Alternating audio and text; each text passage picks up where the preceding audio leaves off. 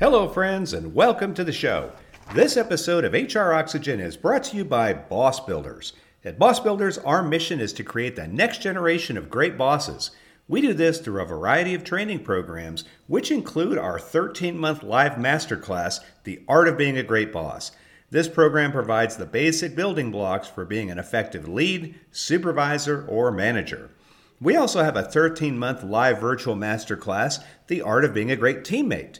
In this program, we work with individual contributors, building the people and technical skills that will make them more effective. Many of these modules refer to the work in our management program so all employees can be on the same page. A new program for this year is our Art of Being an Administrative Superstar. Your admin staff is the backbone of your organization. This program gives them the important problem solving and decision making tools which will absolutely increase their effectiveness. We offer a number of one hour short topic seminars as well, and these are perfect for in service training and brown bag lunches. Finally, we offer the opportunity to license all of our materials so your in house trainers can deliver our programs. For more information, visit us online at thebossbuilders.com or call us at 931 221 2988. Well, I think we can all agree that the world of work has shifted radically since 2020. Now, it's hard to believe here in 2023 that the big shifts of early 2020, which were well dated here, this is uh, February the 21st of 2023. So, to date this, February 28th, 2020 was the last road trip that I came back from. And then COVID hit, and I didn't go into an airport for at least another year or so, even longer than that, I guess. But that was just my reality. For most people, the world of work shifted and hasn't really shifted that much back. We are battling between return to work, hybrid, virtual, plus the amount of people who've relocated. And as of today, there's quite a bit of chaos. And of course, there is still COVID. In fact, ironically, dating this right now, I actually have COVID. And so here I am uh, giving the intro to our podcast, which we recorded back in September. This has given me a little time to get caught up on old projects. And so I really wish I'd done this one earlier. As I edited it, I realized what a gold mine of information that we have. Michelle K. Johnston is the author of The Seismic Shift in Leadership. Now, Michelle is an executive coach, and she went through her own metamorphosis of realizing that the old way of authoritarian leadership just wasn't cutting it anymore. And so she has the premise that connection is the way to do it. And that's connection with yourself, connection with your team, and then connection with your organization. So, very different than we might think of traditional authoritarian leadership. Michelle has some great uh, thoughts for us. Her personal journey is interesting too. In fact, even for those of you thinking about writing a book, to hear her inspiration and what she went through, that's valuable. This is a great interview. Again, I apologize for not getting it out sooner to all of you and, of course, to Michelle, but I think it's worth the wait. So let's quit talking about Michelle. Let's talk to her. You know what time it is. Let's make sure that personal item's tucked under the seat in front of you. Make sure your seatbelt is buckled low and across your hips. Time for us to taxi to the runway. Should the cabin lose pressure, oxygen masks will drop from the overhead area. Please place the mask over your own mouth and nose before assisting others. Hello, and welcome to another episode of the HR Oxygen Podcast, the show focused on the overworked, overwhelmed, and underappreciated HR professional. And now, here is the host of our show, the boss builder, Mac Monroe. Michelle Johnston, welcome to the show. Thank you so much, Mac. Thanks for having me. I'm glad that we could get together this afternoon and talk. So, we're going to actually be talking about your book, and your book is entitled The Seismic Shift in Leadership. And I'm excited to hear about what that book is about. But, Michelle, before we dive into the questions about the book, I was hoping you could share something about your journey with the audience. Tell us kind of your story and what you're up to today. Absolutely. So, I was brought up a corporate brat, which really does impact um, where I am today. My father was a loyal, loyal corporate employee to General Motors on the finance side. So we moved around every two years. And, and growing up, we were a strong nuclear family and we ate dinner every night together. And my dad always made it fun every two years. We're like, oh, we're going to Detroit, we're going to New York, we're going to Memphis, Nashville, Tampa, you name it. I seem to have lived there. And it was really I, I just I enjoyed getting to know different people, getting to know different cultures, and learning kind of the skills, right, of initiating and making friends.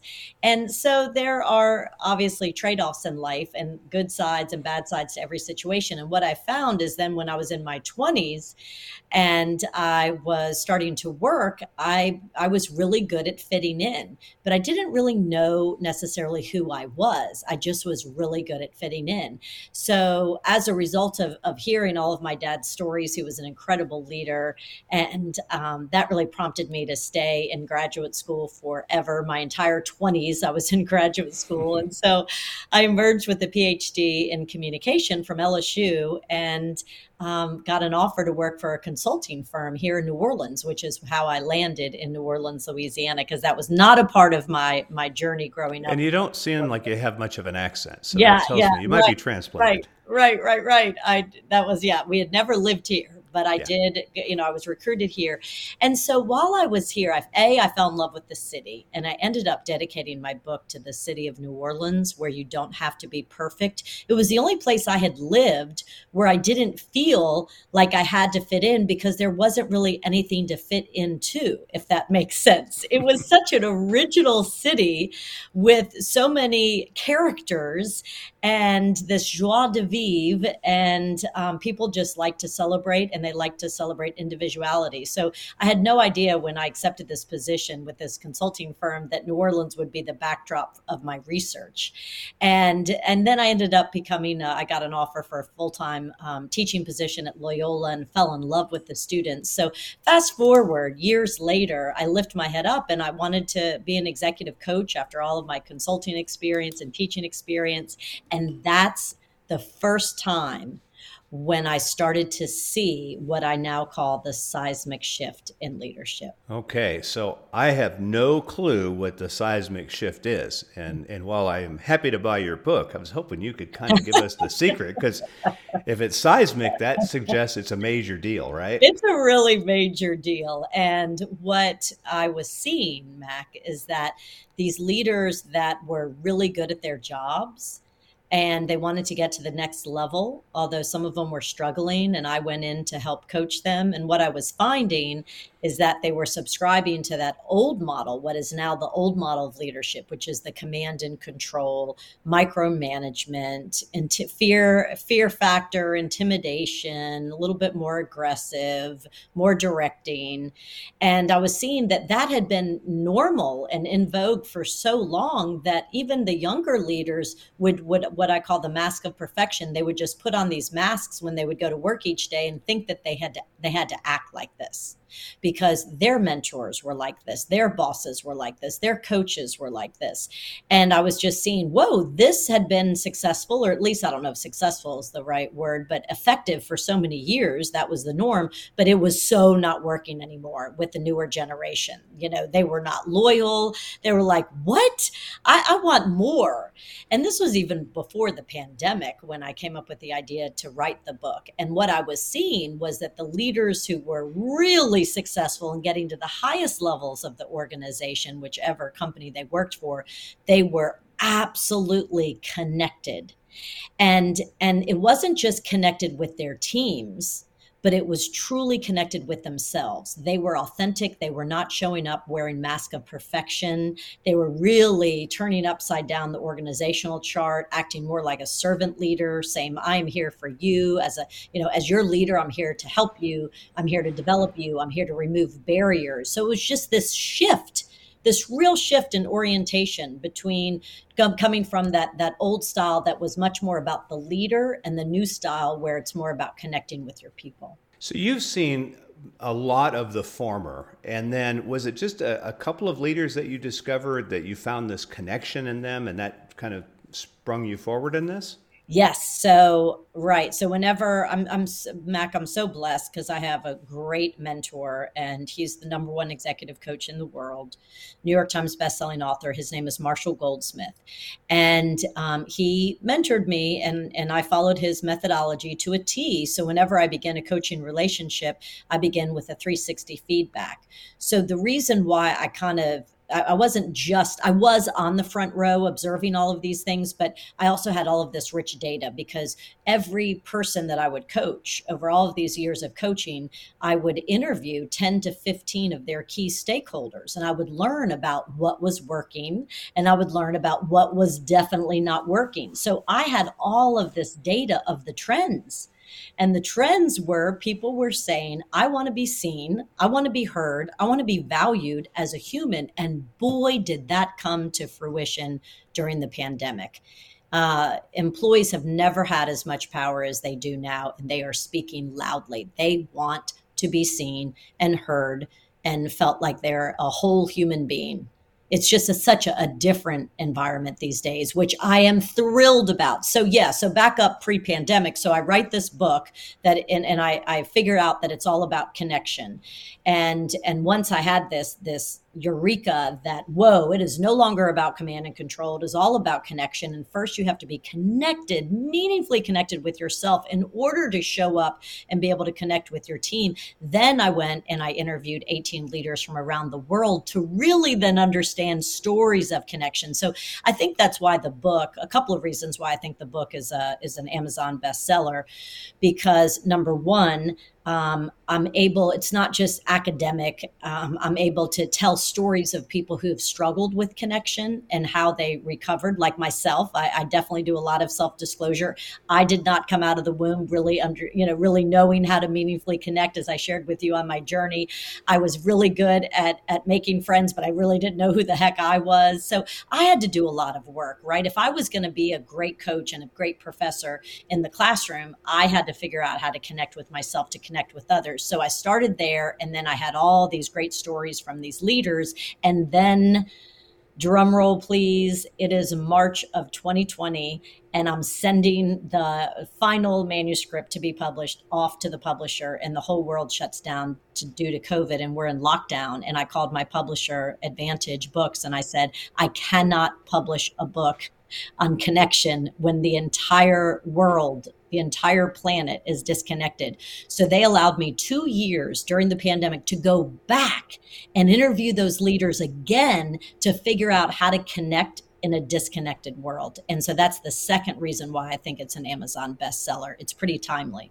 The message is timely. Yeah, well, eh, so much of that was unknown. So, so I have a couple questions. First of all, the the self awareness then and, and connecting with yourself. How did you manage to do that? Yeah. So one of my um, dear friends gave me Brene Brown's book, The Gifts of Imperfection. And that absolutely changed my life because she shared all of the research and her experiences figuring out that when you grow up just trying to fit in, then you never really have a sense of belonging and you haven't owned your story because you're constantly changing your story to fit in. So I realized then and there, after reading and following Brene Brown and her research and her rise um, to stardom, and that I had to figure out, I had to own my journey. I had not done that. And I had to sit down and really spend a lot of time reflecting, trying to figure out who I was because I, I wanted to be successful and I showed up with this mask of perfection. I was just trying to be like, the successful faculty members in the College of Business. And so I was suppressing my natural gifts, just trying to be like everybody else, you know? And so I really had to figure out what are my strengths as a human being, you know? And what I realized, Mac, is that I was I was suppressing, you know, thinking that that my high energy, which I've been told that my whole life, and again, there's there are good sides and bad sides to everything. My high energy at 8 a.m. for my students is not really welcome. but I can imagine. Yes. But but you know, I was trying to pretend like I wasn't high energy rather than saying, "Hey, I'm high energy," and that really works at 2 p.m. in the afternoon or for a 6 p.m. you know MBA night class and owning it. I also happen to be a pretty warm and compassionate person, and I was hiding those, and I was a- acting much more like a um, military drill sergeant in the classroom because that's what I thought it took to be successful. So I just really had to learn who I was, what my gifts were, what my strengths were, and own that and make sure that that I allowed and give, gave myself permission to be that person. And once I did, then my teaching evaluations improved. Then I connected with my students. Then I won faculty member of the year. It all fell in place after I spent time reflecting, owning my strengths, and owning my journey. So basically, you succeeded by being yourself instead of fitting into everybody else's mold of what academic success would be, then, right? Totally. And, you know, I was not um, a stereotypical academic. I was very young at the time. I was 28 years old and um, a female, a very energetic female, you know, who had come from the consulting world. So I just didn't believe that those things would be successful in the academic world. So, yes, I had to spend a lot of time really and it took me a while mac. This was not like a one semester. This was years trying to understand that that i could be something different and still be successful in academia. Yes. So the people that you you would consider to be like in your close circle like i guess family and maybe friends and people that you were closer with with faculty did any of them notice this? Did you make a big pronouncement like hey i'm going to be different or uh, did it, they notice right away, or how did it kind of flow? Because it sounds oh, like yeah. you made a radical shift. Oh, yeah, absolutely. I had some really great female colleagues. Dr. Kendra Reed really helped me. Um, we were uh, research colleagues, and, and, I remember one day in, in her office, we were trying to publish an article on high performing teams and what were the characteristics that made teams some high performing and some, you know, low performing. And this one article jumped out at me. It said the presence of women. I said, Kendra, look at this. I said, the presence of women. And it talked about women who actually, you know, brought their femininity to the table. And, and it's all about diversity, right? If you think about it, it's all about diversity rather than everybody trying to look alike, act alike, sound alike. It's diversity what pays off. And so I finally started to feel comfortable saying, wow, you know, I'm going to actually wear hot pink. I never would have worn hot pink in the past. I wore all black and tailor pantsuits with reasonable heels. I mean, I, really, I just really wanted to fit in, you know. And then I was like, you know what?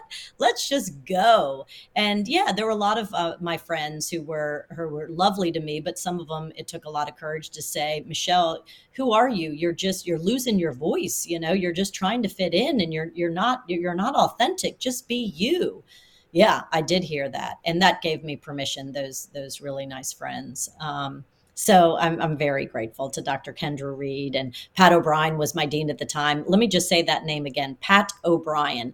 Our most iconic bar in the city of New Orleans is named Pat O'Brien's. So I always thought it was really ironic that our College of Business dean's name was that of the local bar. But he was um, an incredible dean who just said, Look, let, let's figure this out. I know you can do better. And, uh, and so he, he had some confidence in me, which was great.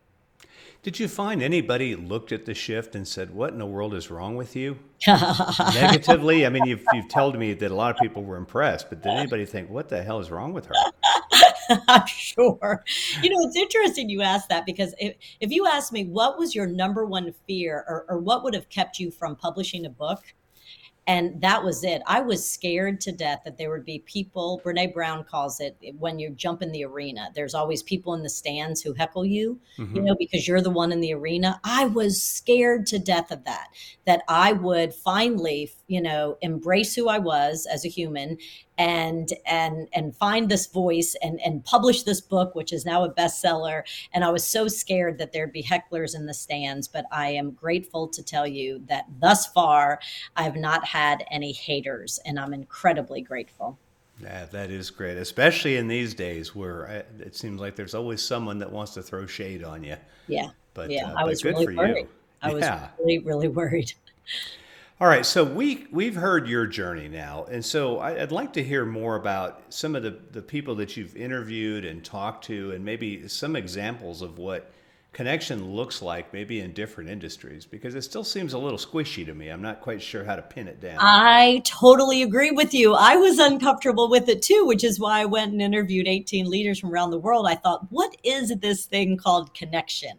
Because what we saw was the old model of leadership was much more transactional and it was much more like communication from A to B, whereas connection really takes an energy of reciprocity. I mean, it's got to be kind of this mutual give and take. That's what's different about connection. So, some of the stories that I found, I'll give you an example. Larry Kloss um, is in the book, and he's the founder and owner of a company called Max Home. And he was on my podcast in the fall. And I said, Larry, tell me, how in the world did you, because he has all these awards of best culture to work at, best place to work. I said, how did you build? A positive culture. He goes, Well, I built a culture on happiness. I said, Larry, hmm. seriously? Your culture is on happiness? He said, Yeah, that is our mission. That that is our motto. We have happiness breakfast, we have happiness forums.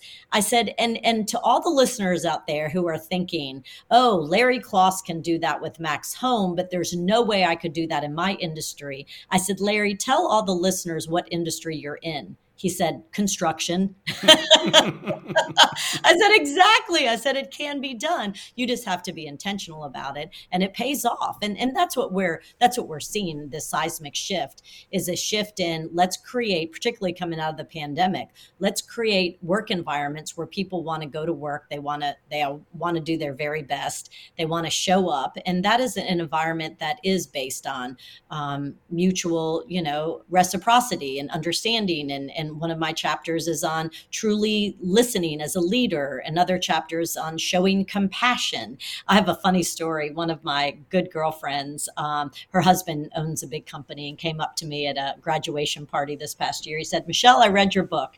And he did not have a smile on his face. I said, Uh oh, I'm sorry. what am I supposed to say here? And he said, No, no, no, it's really good. It was just sad because I realized I had been doing everything wrong.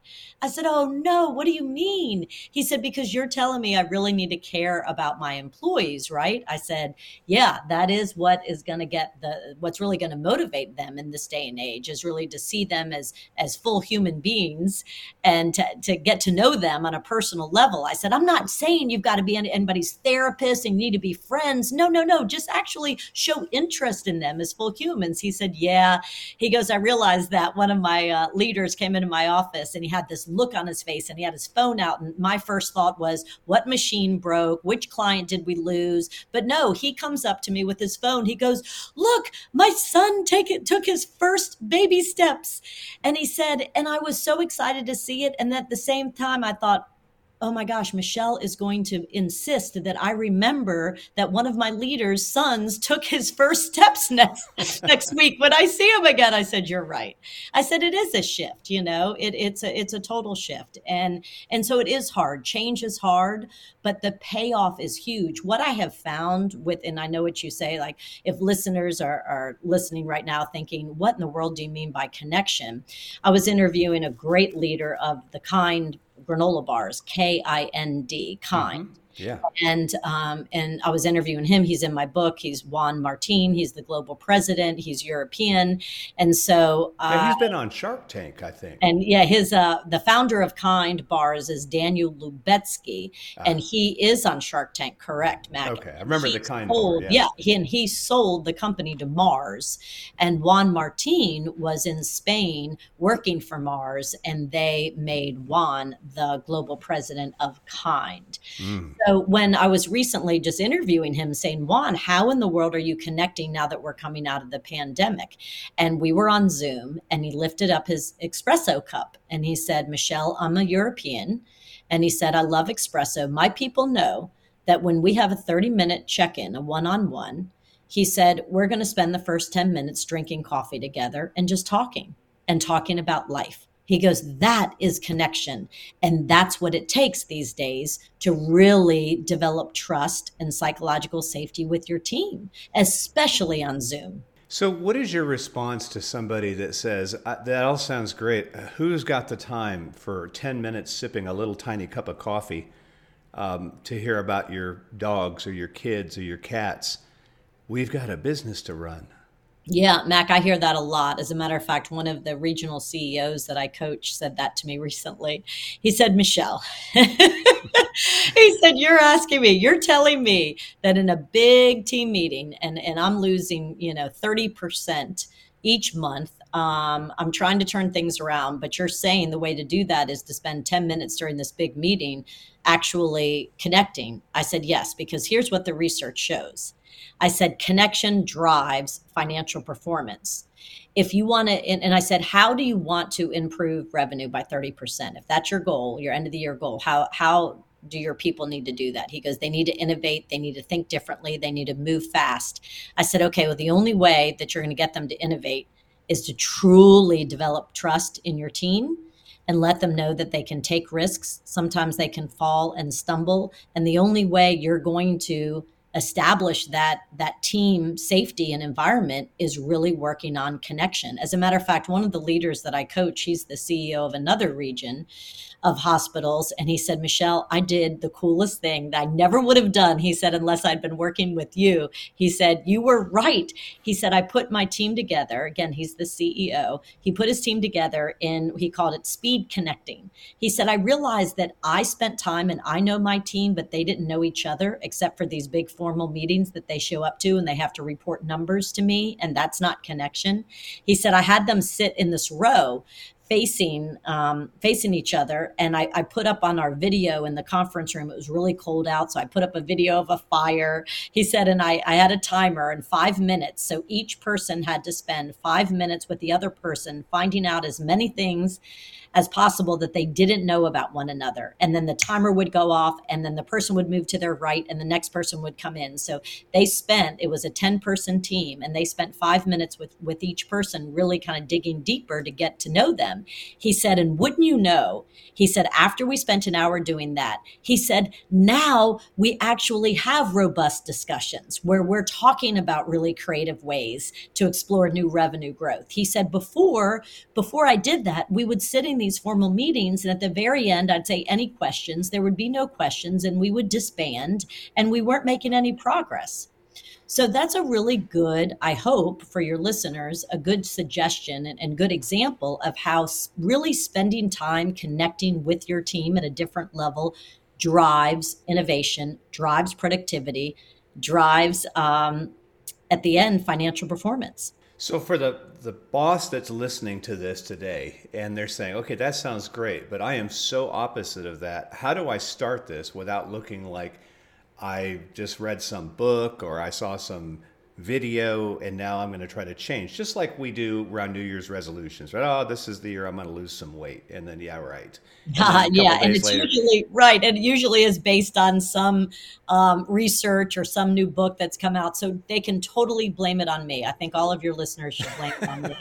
and they can say, you know, I heard this author, Michelle Johnston, and I ordered her book on the seismic shift in leadership because I really want to make sure that I'm effective as a leader right now in this new environment, this new way that we're all working and coming out of the pandemic, because we're never really going back to how things were. We're kind of reinventing how they could be, right? Mm-hmm. And so just blame it on me and say, so, so what, sh- what her research has shown is that the 80 20, I'm going to do it a little differently rather than me as the high leader just talking, talking, talking the whole time. I'm going to sit back and I'm going to ask questions and get you all to talk and brainstorm. And at the end, then I'll talk. So switch the 80 20 rule. Um, another thing that you can do, I read a great article today in the Atlantic about how some introverts really don't like that, that question that I that I ask all my leaders. I said, "Look, I know you want to jump in on these Zoom team meetings, but could you just begin with some sort of question and just say, "Hey, where'd everybody go for Labor Day? I'd love to hear where you spent your time." Mm-hmm. And and just a question like that. Um, one of the the CEOs that I coach, he has me in on his team meetings, and he has me ask the question. And so we're not talking about something that would be embarrassing or something that's too personal. We're just saying, "Hey, you know, there's 10 people on the call. Where'd y'all go for Labor Day? And the laughter and the levity that you get just builds camaraderie and it builds trust. And that is what you need today. So on LinkedIn, I saw this uh, five minute read on from the Atlantic about some introverts don't really like to be put on the spot. Like, whoa, oh my gosh, you're asking me something that I'm not prepared for. So mm-hmm. what you can do as a leader is just say, hey, the you know the next team meeting, we're talking about innovation and how we really need to rethink how we deliver patient care um, in, in this day and age. So, will you come with just one suggestion or I really want to create an environment where you know you can take risks even if you make a mistake. So come with, I'm going to share an example of, of how I took a risk and sometimes it wasn't the right path just to show you. And, and you can you share an example of the same. So one way you can do it is just to kind of prep them. I always like to ask questions that have to do with the topic, right? Yeah. So like I just said, if you're trying to innovate to improve revenue by 30% in healthcare, well then let's ask a question, something about, you know, when was the last time you took a big risk and what was it? That's just to get people thinking about the topic at hand. Um, tonight, I teach my leadership class at Loyola, and I do the same thing for them. It's a three-hour class on a Monday night. We begin at 6:20, and we begin with the question of the evening uh, that relates to the topic. So tonight's topic is. Um, it correlates with my book. It's listening to lead. And so we're going to talk about the last time that you really felt heard and what that looked like. And then tell me about a boss who just would not listen and what were the consequences of that.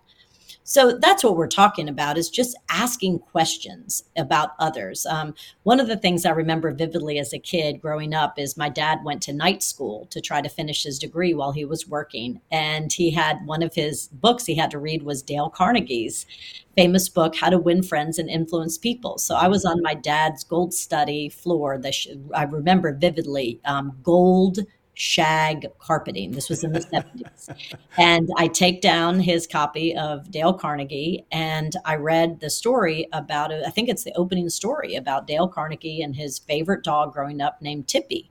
And he learned from this dog that you win more friends by showing interest in them than you could spend years trying to get them interested in you and it doesn't work make sure you show interest in them in them and and and you know I just, I'll never forget that story because I was in the middle of moving around thinking, oh my gosh, that's so true. And I had a dog. I love my dog because my dog was always interested in me, mm-hmm. you know, was excited to see me, interested in me. And I started thinking about some of the mistakes that I had made when I'd moved to a new city. If I spent too long talking about my other city, oh my gosh, Detroit, Michigan was the best place to live. I went snow skiing every weekend. The people were so nice. If I spent all my time talking about that, that and not in my new city of Nashville saying, Tell me about you all, tell me about your customs and traditions, and show me your favorite places. I want to get to know you. I would, if, right? That's how you. That's how you make true meaningful connection. And those sorts of connections, when you're talking about workplace performance, those connections that you make with your people, that's what will get you the results that you want. Uh, that's great. Well, the last question I have for you is thinking about now. We're, we're I'm, my hope anyway is we're on the other side of this pandemic. I guess it's always going to kind of be with us, but now you're right. the The whole landscape has changed, and there's the battle between full time back, hybrid, virtual, whatever it is. How will that affect the connection? And so, for let's just say a CEO who is going to have a hybrid workforce where the, the workforce is spread all the time and there's not the big formal meetings all together. Are there any ideas that you might be able to share to help with that? Because it seems like this is going to really tear at some people's cultures, which in some cultures they should be torn up, but others that are already functioning, it's going to really shake them up. Any thoughts on what bosses can do in the new kind of reality that we're in now? Absolutely. And you're right on every point you just made, Mac. Um, we're not putting the toothpaste back in the tube. It's never going to go back to the way things were. So many employees are saying, hey, don't make me go into the office. I want, even Juan Martin on the podcast said, yeah, at Mars, our corporate office, they told us they still want to work from home on Mondays and Fridays. We said, okay. Mm-hmm. But when you come into the office Tuesdays and Wednesdays, he said, we revamped our entire space so that it's much more collaborative. He said, Michelle, I don't even have an office door anymore because we realized that employees really found a lot of value in their flexibility and being able to focus on their families a little bit more, eat breakfast with their families and not commute, maybe pick up their kids from school, maybe see an after school activity, and then work a little bit later at night. We want to give them that flexibility and we want to capitalize on the time that they do choose to come into the office. We don't want them sitting in front of their computer the whole time alone in their right in in a closed office. We want to be more collaborative. So my clients are really really switching things up. Um, I spoke with a high high level leader at Salesforce.com where all the employees said, "No, we still want to work from home." So what they did in, instead is they, you know, kind of switched the money that they were spending on so many of their offices into corporate retreat centers, and so they said once a quarter we are going to get together face to face, and that's how we're going to spend our money, not necessarily on rent. You can work from home, but we need to find ways to see each other because it all goes back to that connection. How in the world are we going to get the best out of our people, the best ideas, the best products to satisfy our customers if we're not connected? So people are finding really embedding time quarterly if they're still working from home to say we need to be together and see each other. So come to these offsites. Qualcomm also, I've been working with them. They did an incredible job. Um, every quarter, they would fly their people out from all over the world um, to California. It is costly, and they would say we're going to spend two days together because we're going to disrupt everything. And in order to disrupt, we have to get to know each other better. Oh, wow. Well, that's certainly an investment, but it sounds like it's going to have a pretty good return on it. Oh, absolutely. And that's what we're seeing, Mac. It's I call it the return on connection, the ROC. The return on connection is unbelievably high, but you have to embed time to do it. It has to be deliberate and it has to be intentional. And that would be my closing message to your listeners. You know, now that you have a better understanding of what connection looks like, feels like, sounds like, some examples, please know that it really we don't have as many organic opportunities anymore for meaningful connection. So you really have to be intentional about it. But it does pay off. Well, then on that note, how can my listeners get a copy of that book? And maybe more importantly, how can they reach out to you for help, for coaching, for resources that can help them navigate this? Absolutely. Happy to help. And the best way to get in touch with me is on my website, and it's www Michelle with two L's, K, which stands for my maiden name, Kirtley, and then Johnston with a T. So it's M I C H E L L E K J-O-H-N-S-T-O-N dot com. And there's, you can find ways to get the book. I have assessments on there. And of course you can contact me and then all the podcasts that I've been on and then the seismic shift podcast that I actually host.